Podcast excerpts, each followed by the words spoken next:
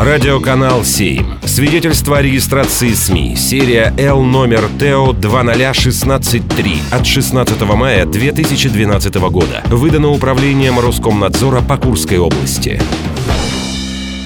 Авторские новости. Здравствуйте! Это солистка Курской государственной филармонии, певица Дарья Маленкина. И в выпуске авторских новостей я расскажу о главных, на мой взгляд, событиях года из жизни Курска.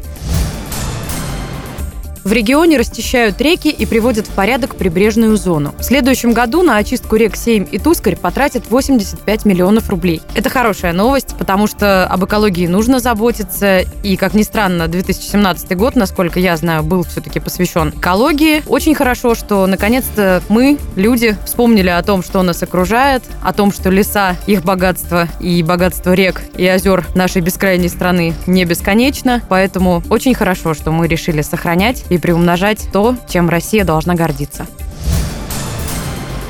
23 сентября Курск отметил День города. 985-летний юбилей праздновали во всех округах. От себя могу сказать, что это был замечательный праздник, потому что столько было различных мероприятий. На театральной площади силовики демонстрировали военную мощь. И Курск вошел в этом году в десятку лучших городов России. И вечерний концерт на Красной площади тоже был замечательный. Выступили сестры Толмачевы. Девочки очень порадовали своим выступлением. И, наконец-то, в нашем молодом городе выступила молодая группа «Премьер-министр». И салют был тоже просто великолепным.